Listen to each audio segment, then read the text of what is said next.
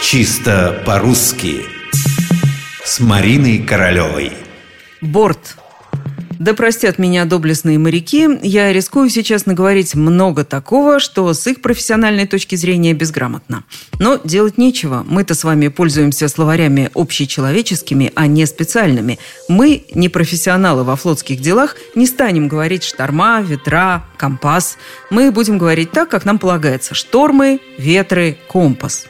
Но есть словечки, в которых неуверенно себя чувствуют и наши словари – вот как бы вы, к примеру, крикнули «человек за бортом» или «человек за бортом»? А, вопрос.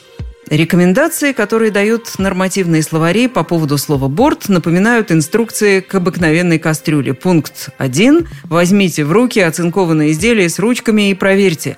Вот после этого кастрюлей пользоваться не хочется, да и страшновато. Но слово «борт» существует. Время от времени оно бывает нам просто необходимо. Ну, надо же в самом деле знать, как с ним обращаться.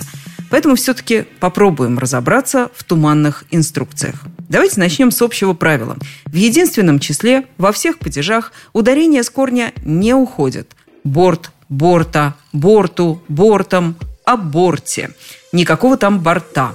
У лодки нет борта, пусть простят меня моряки за этот абсурд. Зато с ударением все в порядке.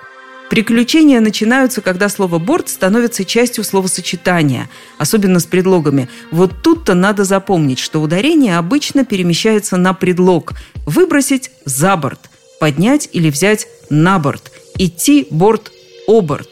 Но, как ни странно, человек-то у нас за бортом, он находится за бортом. Скорее, срочно нужна помощь. Если же бортов много, то они борта. Борта, бортов, бортам – бортами о бортах. Вот так выглядят рекомендации, если их упростить. Да, и по возможности никогда не оказывайтесь за бортом.